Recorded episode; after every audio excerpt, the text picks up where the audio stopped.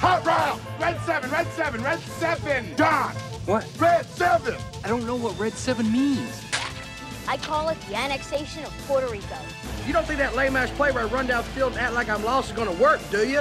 Booyah! That's what we call a sack lunch. Nom, nom, nom, nom, nom, nom. Get me the ball. You need the ball. Get me the ball. Get me the ball. That's gonna make the difference between winning and losing. And dying. Welcome into E11 personnel, Nick Roush with Adam Luckett. Very excited to be talking to you while we wait. We're playing the waiting game when we originally scheduled this Wednesday, Wednesday night podcast recording. Like we thought Wandale Robinson was going to be a, a wildcat by now, but the uh the anxiety we were all too well familiar with from 2018, it's back. It's back in a big way across the Big Blue Nation. Yes, we're playing the the waiting game for Mr. Wandale once again. But you know what The though? more things change, the more they stay the same sometimes. You're right. And just because there's a little waiting, um, I'm not more discouraged.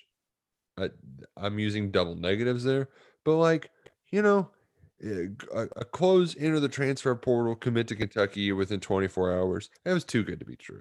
Like, wait, there's got to be some flair for the drama on an edition this big. So you know what? I'm not discouraged.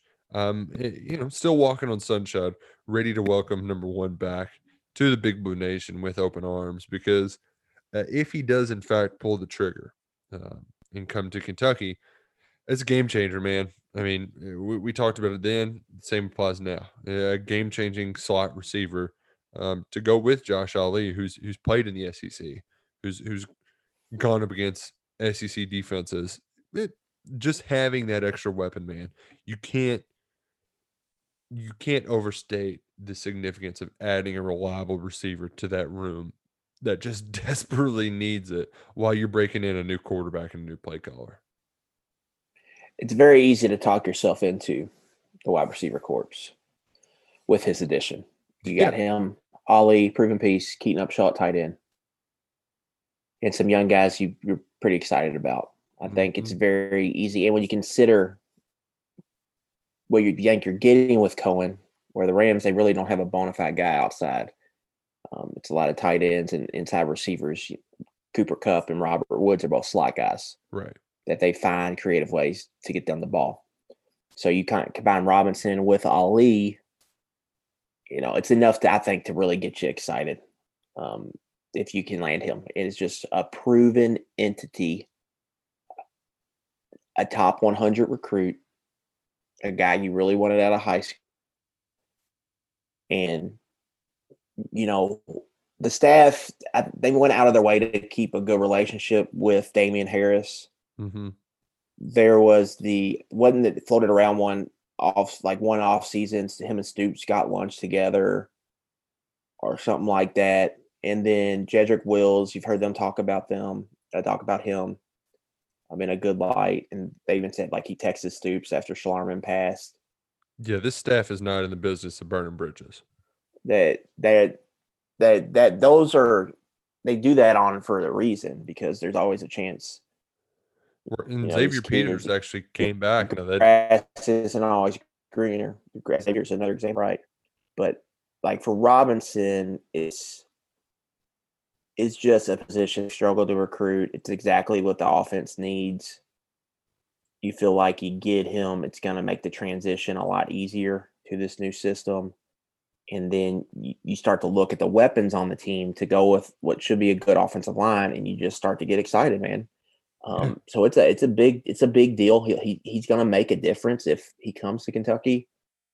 Um, you know, I think it it makes the most sense to come to Kentucky of all Mhm. the options on the table right now. Right, right. The um Purdue was the one floated out there, and as much as I have Purdue bias, uh, familial bias, uh, it it just as much as you can pitch Rondale's success to Wandale.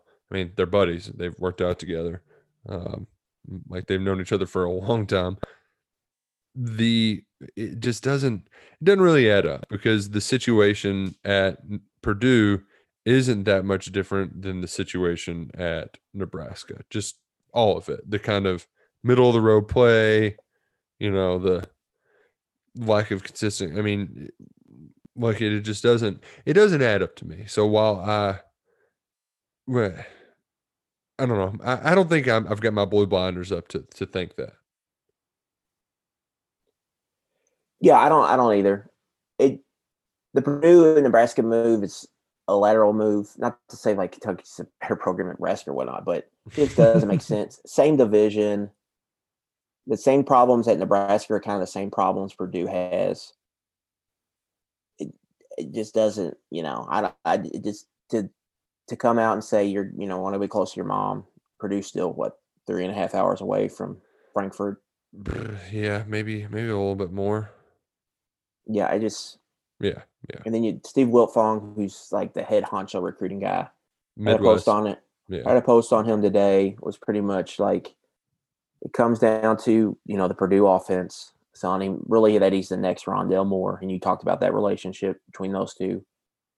And then it's the for Kentucky, it's the can come home, you know, beat for the life after football.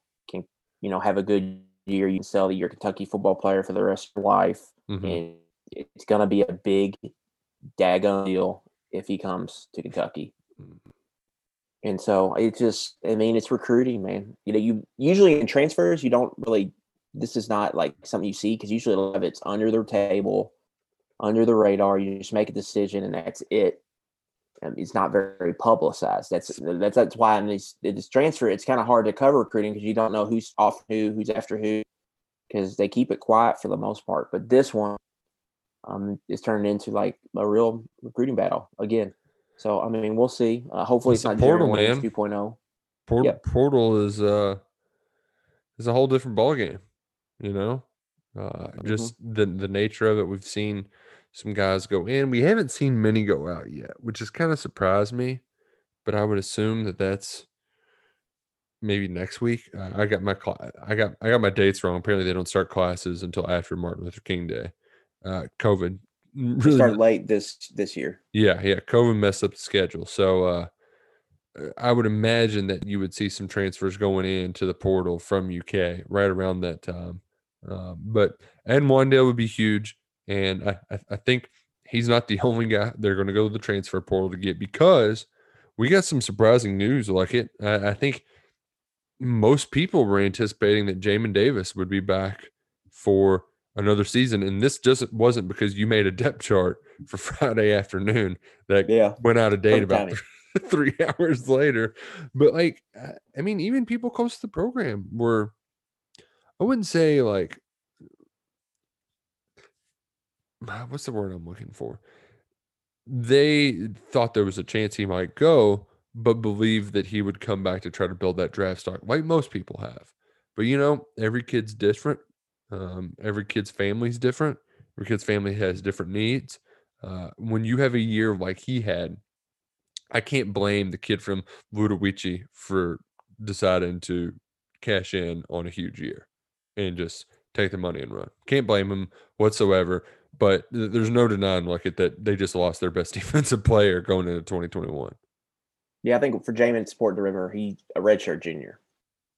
So this isn't a three and done; it's a four and done. So he had four years, hmm and he was a guy who enrolled early too. So he's been here a while, and it just I think it was him cashing out after peak year. I mean, this it's gonna be it was gonna be hard for him to produce the same type of year he just had Especially when those first three years too were a slog. Like he really didn't come along until halfway through his third.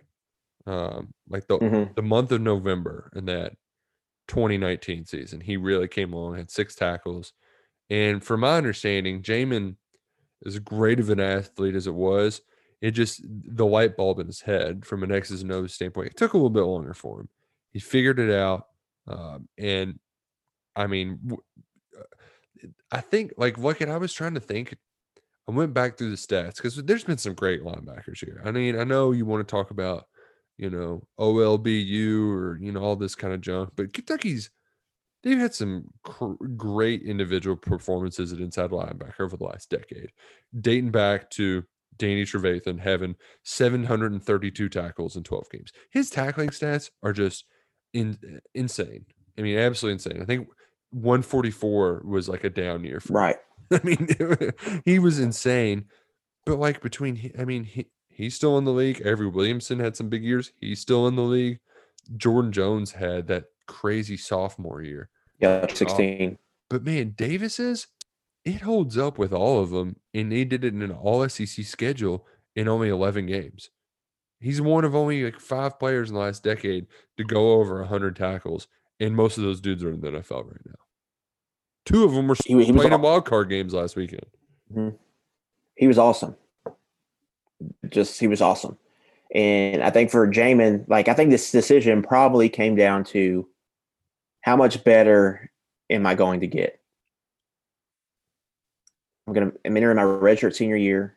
This year I just put together it, it- pretty daggone good. Like how much how much better can can you just get just playing one more season? The argument, just dealt with a COVID year, right? the argument you would make is that like you know putting some more tape out there would make some teams like if you put that tape out there again and it didn't have to be exact but more teams would be confident in picking you. But you know what? He can sell that damn it i just played 11 or 10 sec games and did that. So you know i i, I can't blame him it's important to remember the position here too. You're not seeing very many inside linebackers going high in the draft. It's not a position they really value from a from a top draft pick standpoint. hmm So when you look at Darian Kennard, Josh Allen, the reason they came back was because they knew it was their new potential is there to get into that first round, to get into the top 20 picks with a big year hmm because offensive tackle and edge rusher outside of quarterback and probably receiver right now, probably the, you know they're the most important positions on the field. So unless you're just a freakazoid like a Devin Bush, Devin White from LSU a couple years ago, hmm Roquan Smith, like that's the the crop. And those guys aren't even getting picked in the top ten. You know what I'm saying? i'm wondering where mosley's going to end up because he didn't have a great I, year I'm seeing well, I'm seeing second and third round for him. Yeah, and he'll he, he's near the top of the draft class when it comes to that position. So Right. So that's that's that's my only point. I think best case scenario for Jamie was to come back, kick major butt, and then maybe get into the end of the first round. So is it is it worth that, or just take your chance now? You're you. I know it's weird now this year because the combine's probably not happening. So they're still doing how- some how of those do bowl games though. So I, I bet they do something. Like what exactly it is, they're going to do something. They just Yep. can't. They can't. don't know not, how they're going to do the testing. And how are they going to do? Like the meetings are almost as important as the testing. You can't do that. Like Yeah, but for Jamin, I think uh, when they dig into probably him as a person, he seems like great teammate, great kid, versatile, play special teams, play multiple positions, waited his time at UK, never really seemed to have any issues. And then just from a versatility standpoint, he can play micro will. Um, he can he did some stuff last year as an outside rusher in some packages. So I think he's going to find a role pretty fast in the NFL. The decision probably came down to all right, this is what you are, this is the ceiling.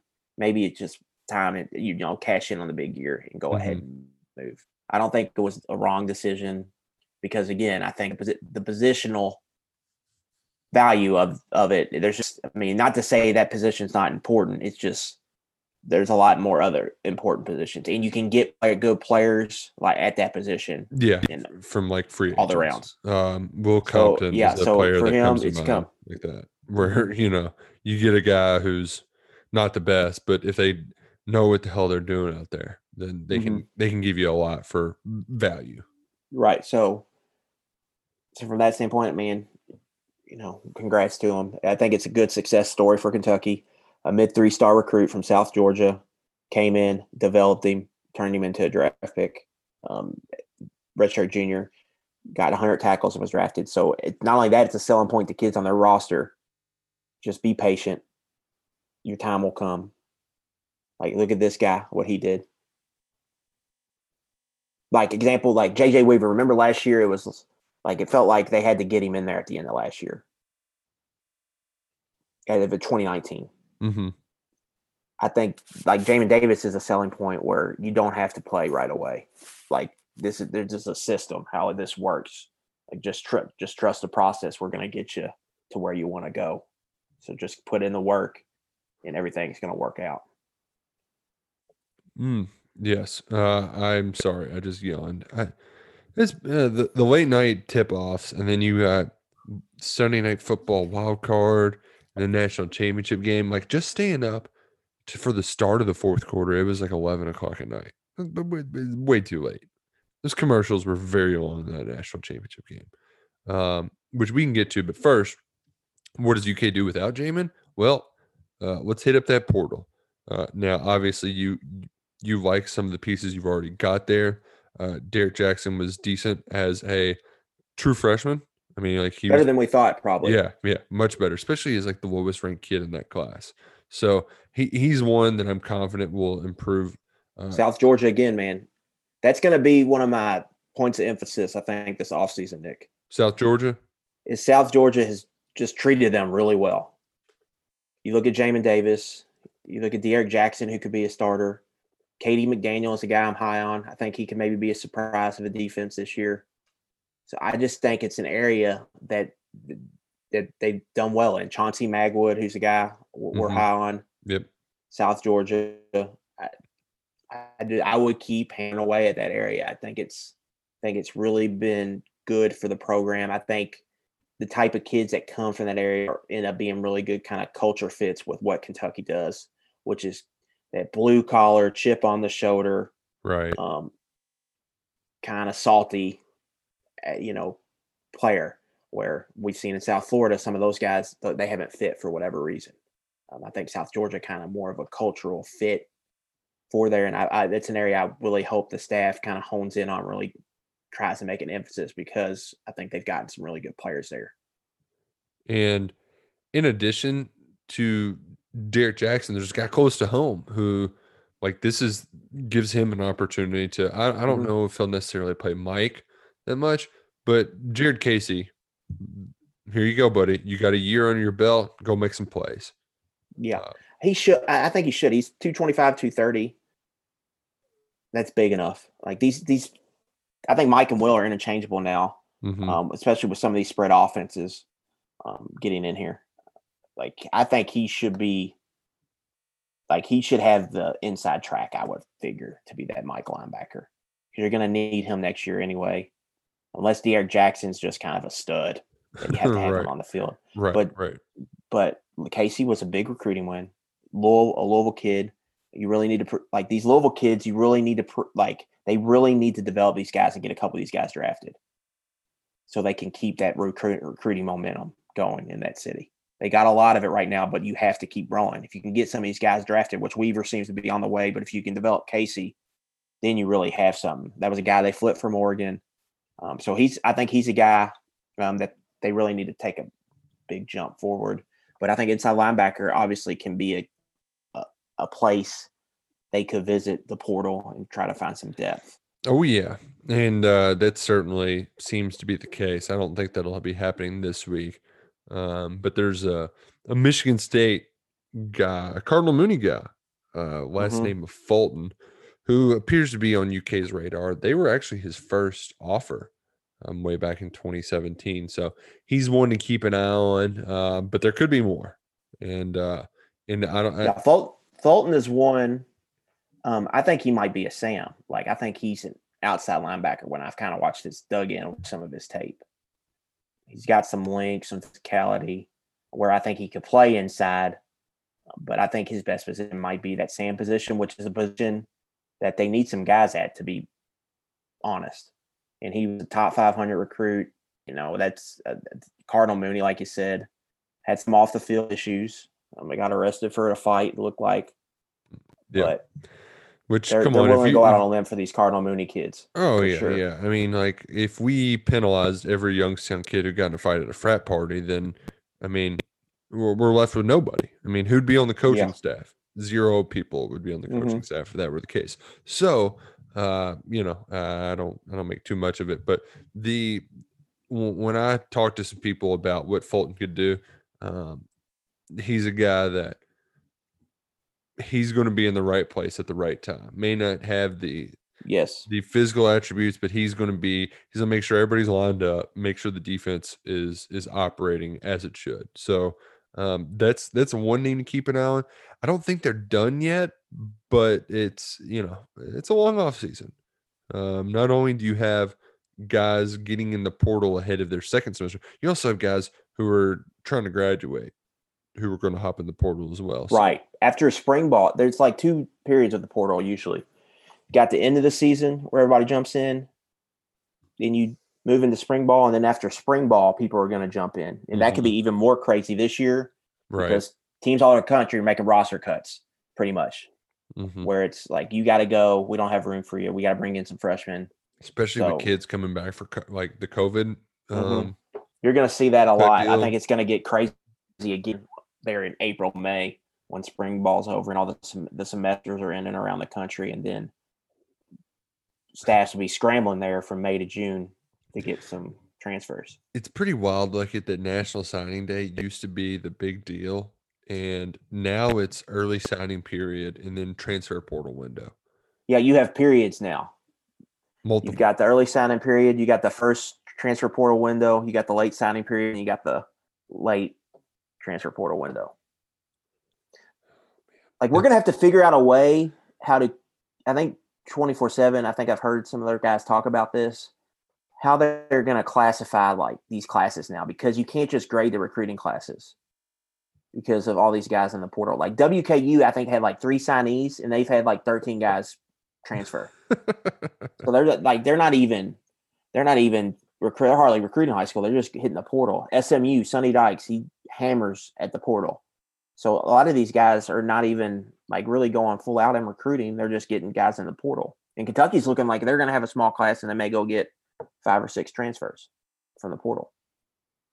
It's uh, it we're in a time where things are changing rapidly and how each team embraces that change will like I mean same thing it was with COVID. Like teams that dealt with COVID the right way right away had a leg up on the competition. Um, same is going to be said with all the new rule change stuff. And the thing is too, like it is everybody was preparing for the rules to go a certain way, and now it doesn't even look like they're going to change them right away. Too, Emmert keeps kicking this can down the road. So, oh, it's just trying to keep up with it's going to be crazy. That's what we're doing now. Is trying to keep up with it, waiting on Mondale. Um, ultimately, I think by the time you'll be hearing this, you will know that Wandale Robinson is back at Kentucky, and uh, I because you know I thought this stuff was to happen Tuesday. Found an old picture of him with Beau Allen. Man, you Yeah, yeah. about you want to talk about something to get Kentucky fans fired up. Lexington kid throwing to a Frankfort kid to kick some ass in the SEC. Like, come on, dream come true right there. Yeah, I mean, you could have a lot of Wandale or Beau Allen throwing to Wandale. You could have on defense J.J. Weaver rushing the passer, Mm-hmm. Jared Casey roaming over the middle, and Vito Tisdale, and Knocking some Devontae Robinson out. back at safety. Yeah, right. Yeah. I mean, there's Isaiah a lot of Cummings catching passes on the outside. Yeah. there's a lot of Kentucky flavor that really the program could really strike on. And like I said, if those guys are good, like we talk about building building a fence around this, that's how you build a fence around the state. Is not only you got to get them there first, but then you develop them. If you develop them, and then you get guys in the NFL from areas that other kids are growing up in, that Right. they went up watching them, and their la coaches Frederick know Douglass. Right. yeah, it just it makes a you know a big difference. It's going to allow them to really um, hone in and kind of own the state in recruiting, which is everybody's goal, um, no matter what program you're at. especially in one where I know it was a big talking point early on. I think it was a little misguided, but like the states, the top 10 players in the state of Kentucky are all generally pretty darn good. There's years that are better than others, some that are much worse than others. But for the most part, a lot of the they produced some pretty good football players over the years. There was just a lot of the kids from Louisville were going to Louisville, kids were going to Notre Dame, kids were going elsewhere. Locking them up, keeping them at home is huge. And then bringing guys back is huge. And I know we've talked about it previously, but uh, Chris Rodriguez today, that, and I know there was a little bit of uncertainty, but when I reached out to like, okay, just want to make sure he's coming back, right? There was like a, well, duh. you They know? didn't. They did. Everybody else made an announcement, and he didn't. Yeah. So that so that made you like what? Because he was eligible, but he was only a redshirt sophomore. Right. That made you worry. But Rodriguez, I hope people understand how good of a year he had last year.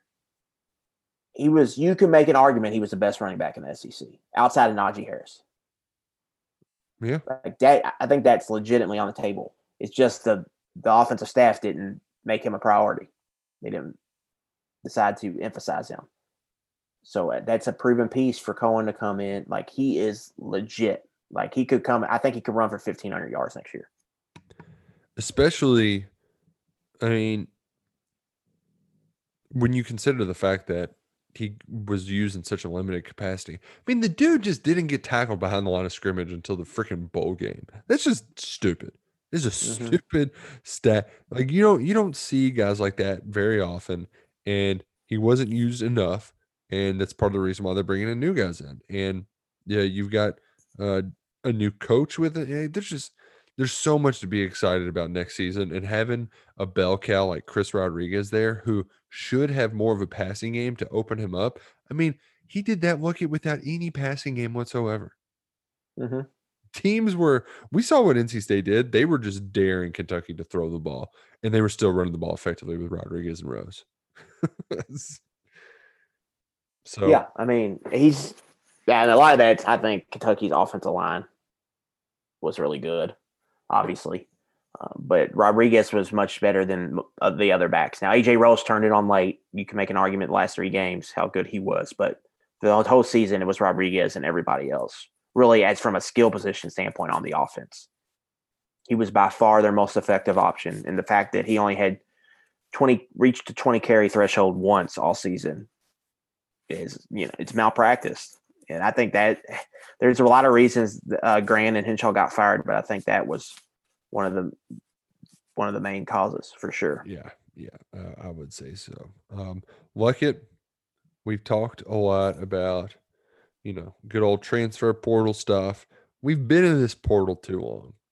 Um, so what I want to do is introduce a new segment that we're going to try to make a recurring thing here. I know we normally just sit here and talk ball, but we've reached a point now where our conversations together it's too good to deprive from the public so this segment each week we're going to bring to you the most bizarre things from college football. It could only happen in college football. It's called what a sport. Because sometimes things happen and you just like only college football. Um and to start I would like to uh, introduce to you. Actually, Steve Sarkisian was the one that was introduced uh, to Texas fans the day after the national championship game. What's the first thing Sark has to do? He has to go hold on to a rope that's tied around Bevo yeah a big ass steer that has horns eight feet wide. That basically, first thing you do on the new job, like imagine this is your new job. You have it has nothing to do with livestock, but the first thing you have to do is to go, like, hold this cow. What a sport! What a sport! hmm which um i'm kind of i'm the sark hire is growing on me. I think that could end up being a really good hire for texas. Time will tell but mine is there's a guy named will friend south carolina's offensive or um let's see here. Who did he coach last year? Tennessee, tennessee's offensive line coach. Yeah, South Carolina hires him so he can reunite with Bobo. He's kind of Bobo's right hand man. Went to went with him at Colorado State. Was there. He hires he hire he gets to South Carolina has an introductory press conference. Less than a week later, Will Friend and Mike Bobo are at Auburn Out. out after having the introductory press conference. And it's not only that, he ret- obtain, retains another assistant, um, new head coach Shane Beamer does, Tracy Rocker, defensive line coach. Auburn also decides to pluck him. He's out. So you've got, and Auburn has a brand new head coach in Bryan Harsin. And Derek Mason, who's Auburn's new defensive coordinator, was also uh, looked like to be South Carolina's top target at defensive coordinator. So you've got a new two new staffs, one in Columbia, one in Auburn on the Plains, and there are four guys that the new South Carolina head coach wanted, and Auburn's new head coach came and stole all of them.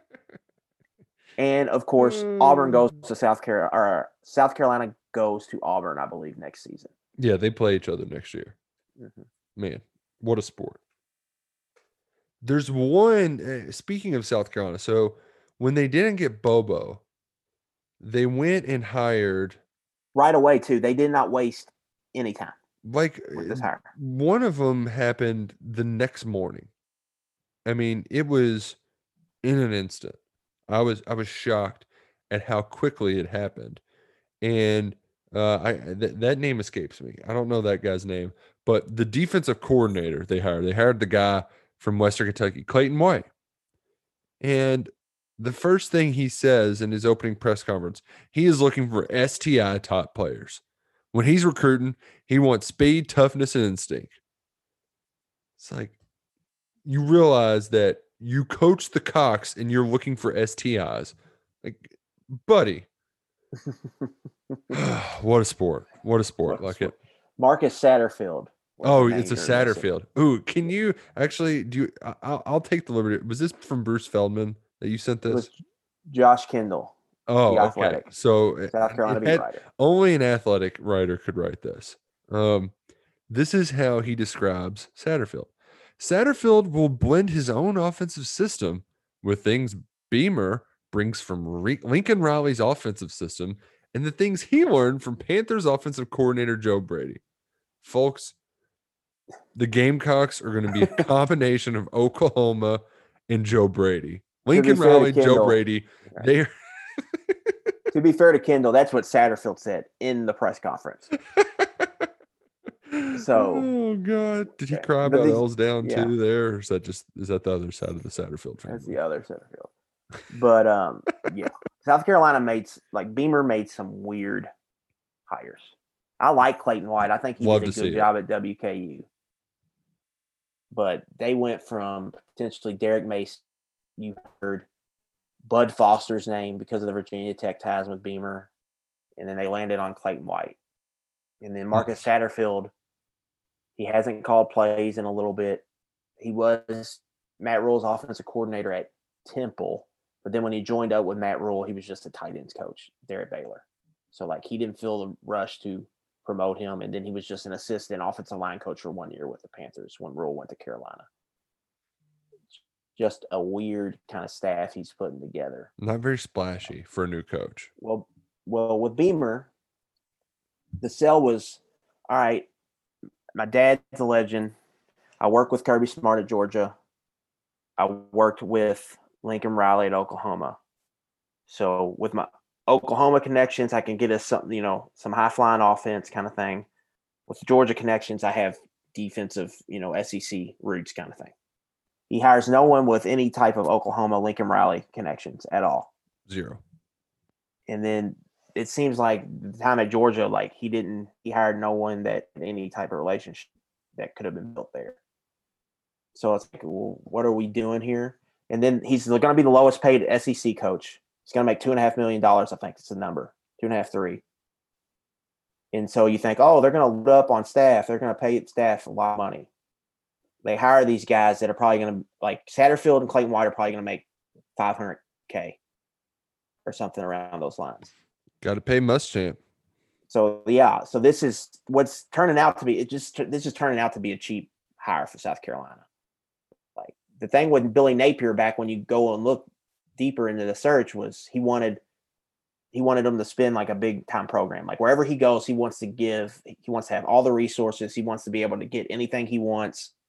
He, he doesn't want money to be an issue. And it's appearing like South Carolina, that's definitely an issue. Like they're worried about paying Muschamp and they're trying to get um, a dollar out of a quarter. So we'll see if it works. But I would be a little worried that it seems like they're kind of penny pinching over there.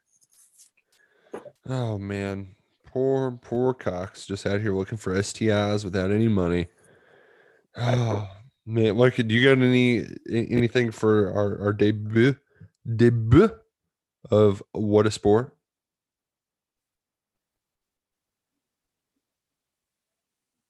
I mean, Jarrett Guarantano after dark is just right in my wheelhouse.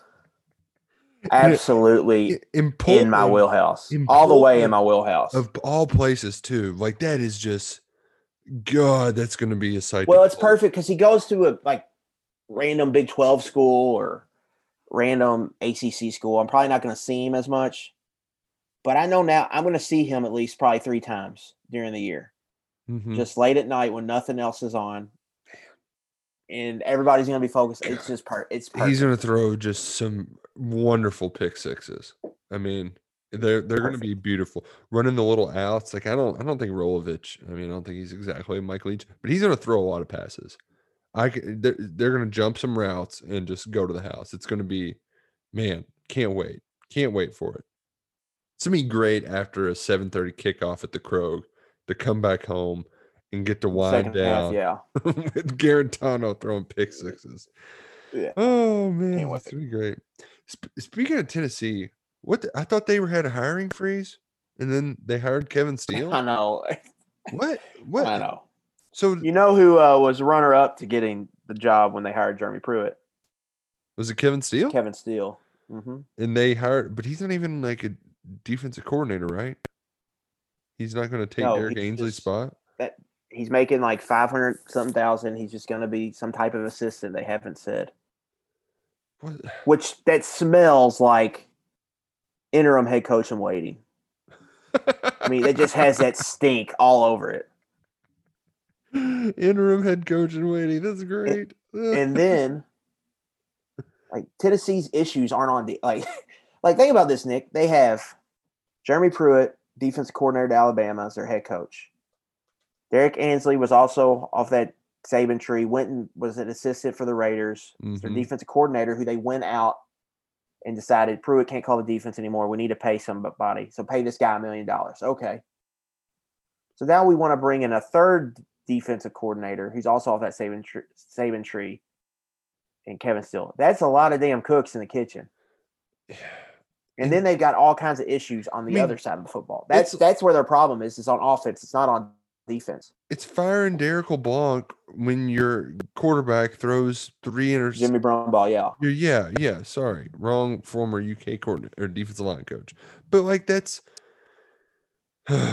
Tennessee, Tennessee, Tennessee. What a bunch of buffoons. That's that's just what they are. A bunch of buffoons. I am very.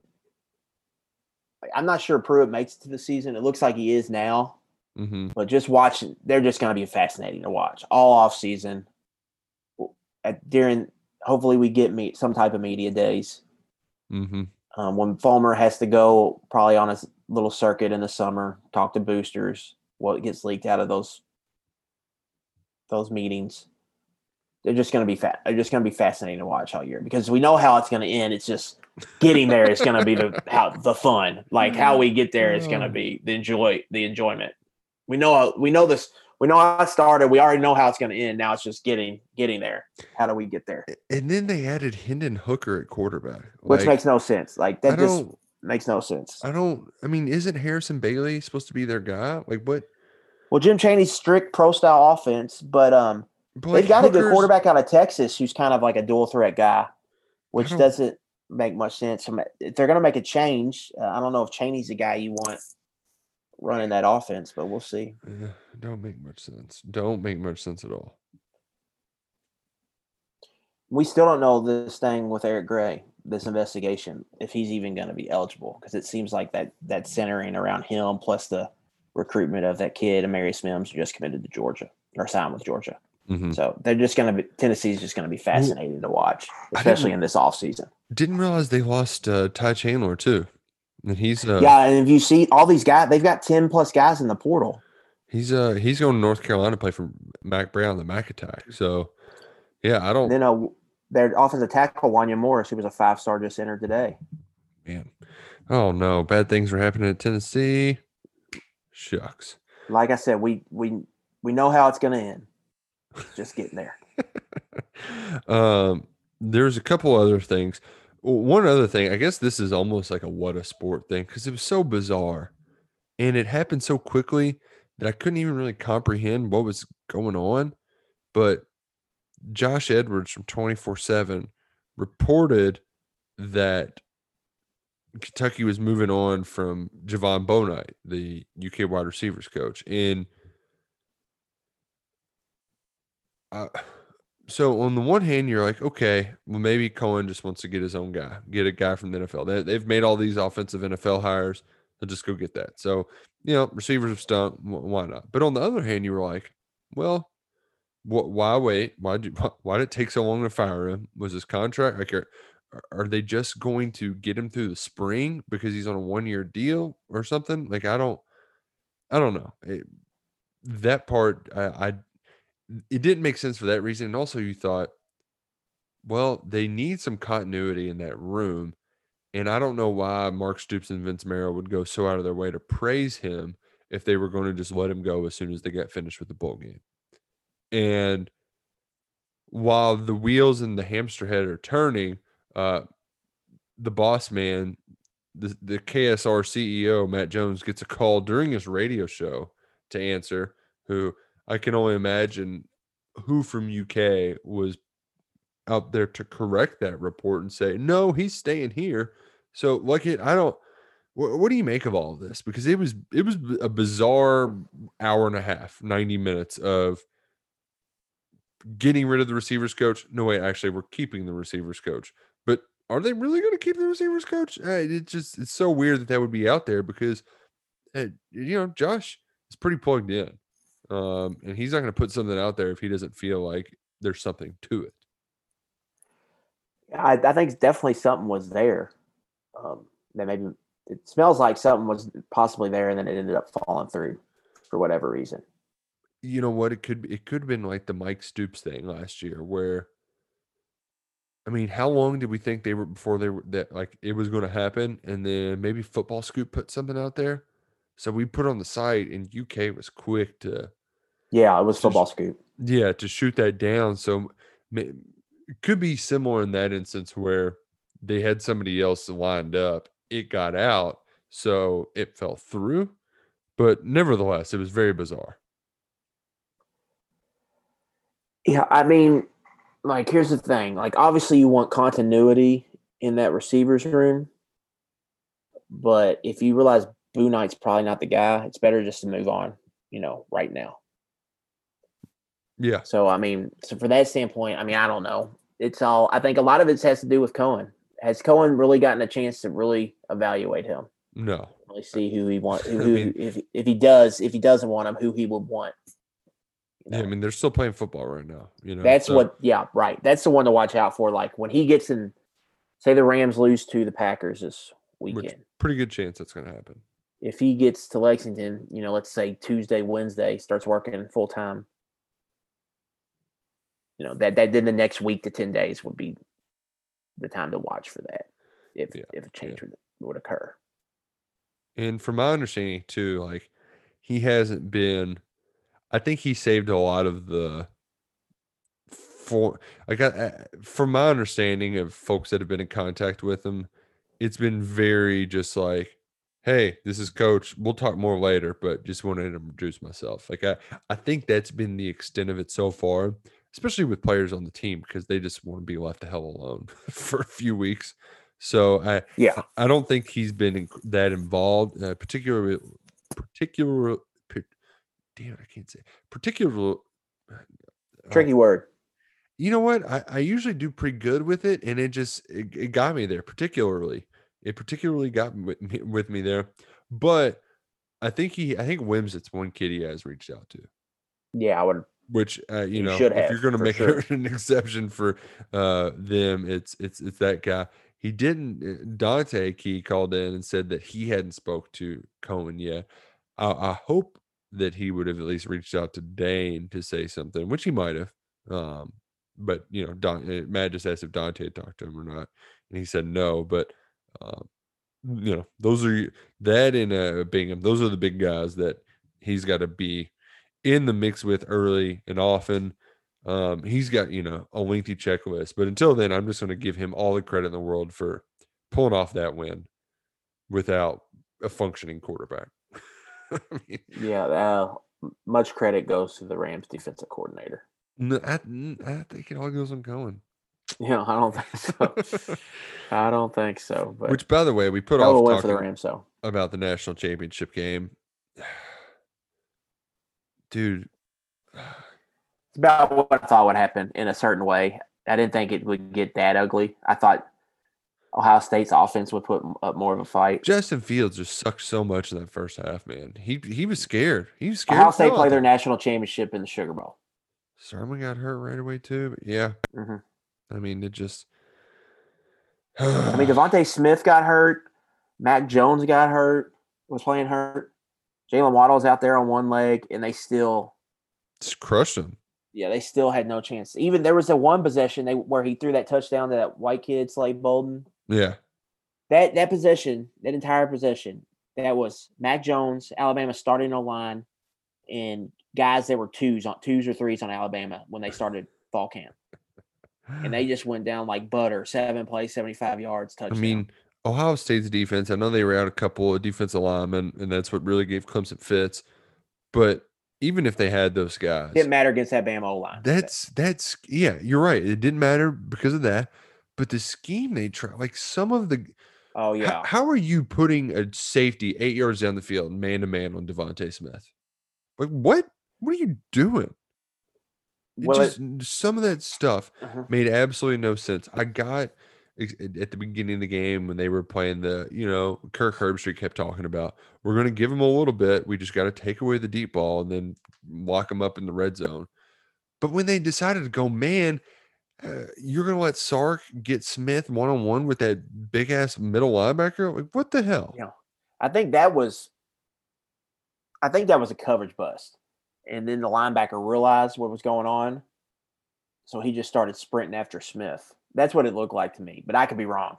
Um, but what Ohio State did was they wanted to get their best 11 on the field, which happened to be three or four linebackers at a time. So they didn't feel comfortable going nickel dime. Oh man. And Ohio State scheme works when you got Chase Young, Nick Bosa, Joey Bosa screaming off the edge. When you can't get consistent pass rush, and then you go up against an offensive line that's just a bunch of war daddies up there, you know, you're, you're dropping the cover three, you're just going to get picked apart against good offenses. And I think that's kind of what happened. Now, Bama's offense is just ridiculous. They're scoring on Right, right. everybody. yeah, It's not really going to matter what you're going to do. well, and, that, um, and that was why you couldn't be too overly critical because, like, right. Like they, they're doing that to everybody. But there was some schematic things that they were doing. It's like this ain't gonna cut it. no, Like at least trying to put some pressure on Mac Jones. That was the thing I didn't get. The one time Ohio State did something good defensively, they forced a fumble on Mac Jones because they got pressure on him. Why aren't you Yeah. just fr- just bring the freaking house against Bama? Like, go down swinging at least. My God. yeah, I would have. I mean, I'm waiting for somebody to try this because it goes against everything you're built in as a defense. Um, and I think Clemson had, did some. They tried to do some of this against LSU last year when they just kind of did the three-one-seven kind of defense. Mm-hmm. just dare them to run the ball. Like, be like, if Najee Harris, if they give him the ball 40 times and he goes for 300 yards, so be it. But don't let, you know, double team Smith and drop in like some three deep and flood, flood, flood the, flood the routes and try to demand them to run the ball. Like, see if they, they get greedy. Cause I would think an offense would get aggressive and then maybe you could bait them into some turnovers. But these teams come out, they're like, all right, we got to stop the run, got to stop the run, got to stop the run. and then it just I mean it opens you up to just get you know picked will- apart by these laser pass games. We'll say though, Najee Harris, like I don't even know how he where he stacks up along with the rest of the killer running backs they've had. He's pretty good. Man, the thing with him is he's the guy that you think you have tackled at four or five, and it's like a win, and then he gets to nine, and that's in receiving, that's in running. His ability to like eh, a lot of really talented running backs are like that, but him in particular, just it it, it seemed more impressive because he was doing so much of it in space, um, and that's what might make him the best pro out of all of them is because of his Yeah. ability to catch the pass out He of it. runs like a 200 pound guy, And he's not. but he weighs 240 because he can, he's got some lateral quickness and agility where he can make guys miss kind of in space. Um, but then when you hit him, he he's falling forward, he's running people over, um, and he's a guy I think in the NFL he can be, you know, he can really be an effective pass catcher out of the backfield, which is not something you see from these big backs, these six foot two forty Mhm. guys. Um, and so that I'm very interested to see how he's utilized at the next level because I think he can be a really good pass catcher on top of a good runner inside. Like he's not the brute force I think you've seen from Derrick Henry and some other guys they've had inside, but I think his passing, his pass catching ability, um, I think is very um, enticing for him at the next level. And I think ETN was the slam dunk RB one in this draft. And I think he's gotten surpassed by Najee Harris. Like I think he could sneak Oh. into the end of the first round. He had a great year. Yeah, no, he certainly did. I uh man, I bet Mac Jones would fit in well at the Preston Highway Roosters. Yeah, I bet you he can slam some a lot of Jacksonville and Mac Jones, nuts. man. Oh man, dude. That picture of him with his shirt off. Yeah. Man, you know, that's the ideal male body right there. It's, pe- it's peak male body physical conditioning right there. Just oh, doughboy. And you know Yeah. what? I always thought he filled he he filled out in college like a lot of guys do. Like he hit the weight some, but there was some there were some beers. 12 ounce drank. curls there, man. Yeah. Yes. Because he was scrawny as hell as a recruit. But I, I, I always thought it was a rib protector he had on. Nope, nope, just uh, that's, just his gut. oh, you don't you don't they I mean they show that combine picture of Brady all the time. yeah, You don't you don't need it at that position. no, no, you don't. It's all about accuracy. Yeah, and how well can you sling it? Look, it we're uh, actually, I don't even want to bring it up because I decided to cheer for the Steelers, and then they went and did that. This wild card first playoff game, I'm cheering for them. They just get embarrassed. So that's obviously the biggest surprise from last weekend. But uh, what what are we liking this weekend on divisional round weekend? I, I really did like the the the double triple header. Oh, it was beautiful. It was pretty awesome. Except for like I hate it, it's just and it's naturally going to happen in every playoff system. There's always one conference that's better than another. So Mhm. like like the Colts and Dolphins are better teams than the Bears in Yeah, AFC's been stacked this year. yeah, and like, the NFC. The Colts as a seven seed is kind of robbery. Right, right. Which is why I think the Bills are battle tested and I mean Bills Ravens is game this weekend, right? Yeah, for sure. And Saturday night, that's the that's the best spot. I think I saw a 50% chance of snow. There you go. And Oh. Packers Packers Rams are what? That's the Saturday afternoon game. Saturday games I I mean, I guess you've got the Brees Brady thing, but I don't The uh, the Rams defense against Packers offense from like if you're into like any type of X and O stuff at all, how they're gonna match up against each other, that's that's kind of fascinating because it's probably the best offense in the NFL versus one of the better defenses we've seen in the NFL in a little bit. Jalen Ramsey versus Davante Adams. right. That's The Aaron Donald on the line of scrimmage. mhm. It's it's a fascinating match, matchup, and Rodgers having one of his better years um, versus a defense that's just gotten the job done really all season. That's that's a great matchup. Um, you get the Baker Mahomes matchup again this time in the NFL playoffs. Like that's been played up a bit. That game where they both threw for like seven Oh. yards. Yeah, Pro Football Focus, they tweeted out that video within 20 seconds of that matchup being announced. Uh And then what's the other um, Saints Bucks? I think is a fun game too. That'll be fun. I just have this feeling that the Bucks are frauds. The they're it's the opposite of well, I guess Peyton had three years in Denver, right? Is that right? He had three years where they Yes. lost they Yes. lost the first one, or they I think they just went to the playoffs, but they weren't that good. The second year was their Super Bowl year, right? They lost the Super. They won the Super Bowl twice. They won one, lost one. Do you do we remember which order it was? His Because first year, they lost to the Ravens when the Ravens won the Super Bowl in like double overtime. The Ravens went to Denver and beat them. Um, and then the next year, they went to the Super Bowl, I think, and lost to the Seahawks. And then I think there was a third year in between, and then his fourth year is when they won the Super Bowl. see, and I have a feeling that I'm Brady gonna look that up. Yeah, well, the Ravens beat the 49ers, so I know that part was at least wrong. Um, oh, but they might they they lost to them in the playoffs. I see what you're saying. Okay. Um, Yeah, because they're both AFC.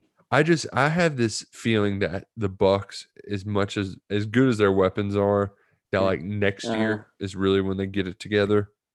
Uh, Uh-huh. in just the same. I have it here if you're ready for it. Okay, yeah, hit me. Okay, his first year there was 2012. They go 13 and three, get one seed, lose to the Ravens. Um, his next year there is 2013. Um, they lose to the Seahawks in the Super Bowl. They go 13 Get and three. blown out, and then they beat Cam Newton in Carolina the next year. That's what it is. In Business 2015 they go 12. Yeah, in 2014 they go 12 and four. They lose to the Colts, but I think Peyton got hurt, so he wasn't the quarterback. I think it was like Osweiler or something. Um, and Oh, then the they fire John Fox. And then in 2015, they go 12 and 4 with Gary Kubiak. Their defense is incredible. And they won the Super Bowl. They beat the Panthers. I mean, Gary Kubiak is a Super Bowl winning head coach. hmm God. Whew. They go 12 and 4 in the regular season. Trying to scroll down to the playoffs. They beat the Steelers in the divisional round. They were the three seed. The Broncos were that year. They go to New England, or they host New England, or no, never mind. They weren't the. They were the one one seed. It looks like one or two seed. They host New England in the AFC Championship. They beat them twenty to eighteen, and then they beat the Panthers in the Super Bowl. Ah, business decision. But yeah, that, that that was my long way of saying that I I think those two have similar career arcs, and I just don't think it's the Bucks' time yet. Uh, Saints defense very good. Yeah. Uh, so Yeah, I just I think low key Brady like has been awesome for about the last month and a half. Gets bad teams though. Yeah, Like, I they only beat Washington by eight. I mean, that was a push. Good teams Yeah. win, great teams cover. Like it, we know this. yeah. Uh, I just I don't know. I I'm kind I'm buying some of their stock right now. I think that I'm not big Mhm. on the Saints. I haven't really been big on them all year. Well, So we'll see. you forget that the Saints go marching. And I would love to see Rodgers versus Brady in Lambeau for the NFC Championship. I think that would be fun. Yeah, that would be fun. And then the Packers lose. TJ gets all sad. I mean, that, that that's just to see Brady and Lambeau on for an like NFC Championship game. That's Cold. against Rodgers. Like, I mean, that's Ooh, it could be like a tuck rule, like 30 years later in all the snow. that's uh that's what I want. I think that'd be pretty cool. And then give me um Chiefs versus Ravens be fun, but I really want to see Chiefs versus Bills. Yeah, yeah. I don't no. think the Ravens have the ammo to No, no, they they they don't. Um, especially a receiver. Even though Hollywood Brown's been like he played better, they just The. Ravens defense is good, but Josh. Allen, Josh. Allen is fun. He he Yeah. he does uh, some weird stuff. He can play make. He can just make plays happen. And that's what's fun, man. It's like, oh, sports aren't just like mechanical, like that Tom Brady's turned it into. You know, he's a sports, he's a quarterback robot. Josh Allen's fun. Him and Mahomes, they're both a lot of fun. And I, I think the Bills actually have a shot against them, which I that that's really what you want. Even though we cheer for greatness, we also cheer against it. And Mhm. I want the Bills to have a chance to beat the, the Chiefs. I I, I- want to see that game. So but we'll find out all this weekend after the division round. It's it's our last big weekend of football games where you got Right. forward time. Thank God. Kentucky- Saturday action still. La- This is Kentucky's the got- last Saturday action. Kentucky's got an early basketball tip, so just enough time to get that, that game over with. And whew, I'm, I'm looking forward to it. It's gonna be a lot of Saturday beers. Okay. There we go. Whew, looking forward to it. Well, we're we're also going to be waiting around for Wandale a little bit longer. Hopefully, we get some good news. You might have already got some good news by the time you're listening to this. In that case, go Cats, go Kroger.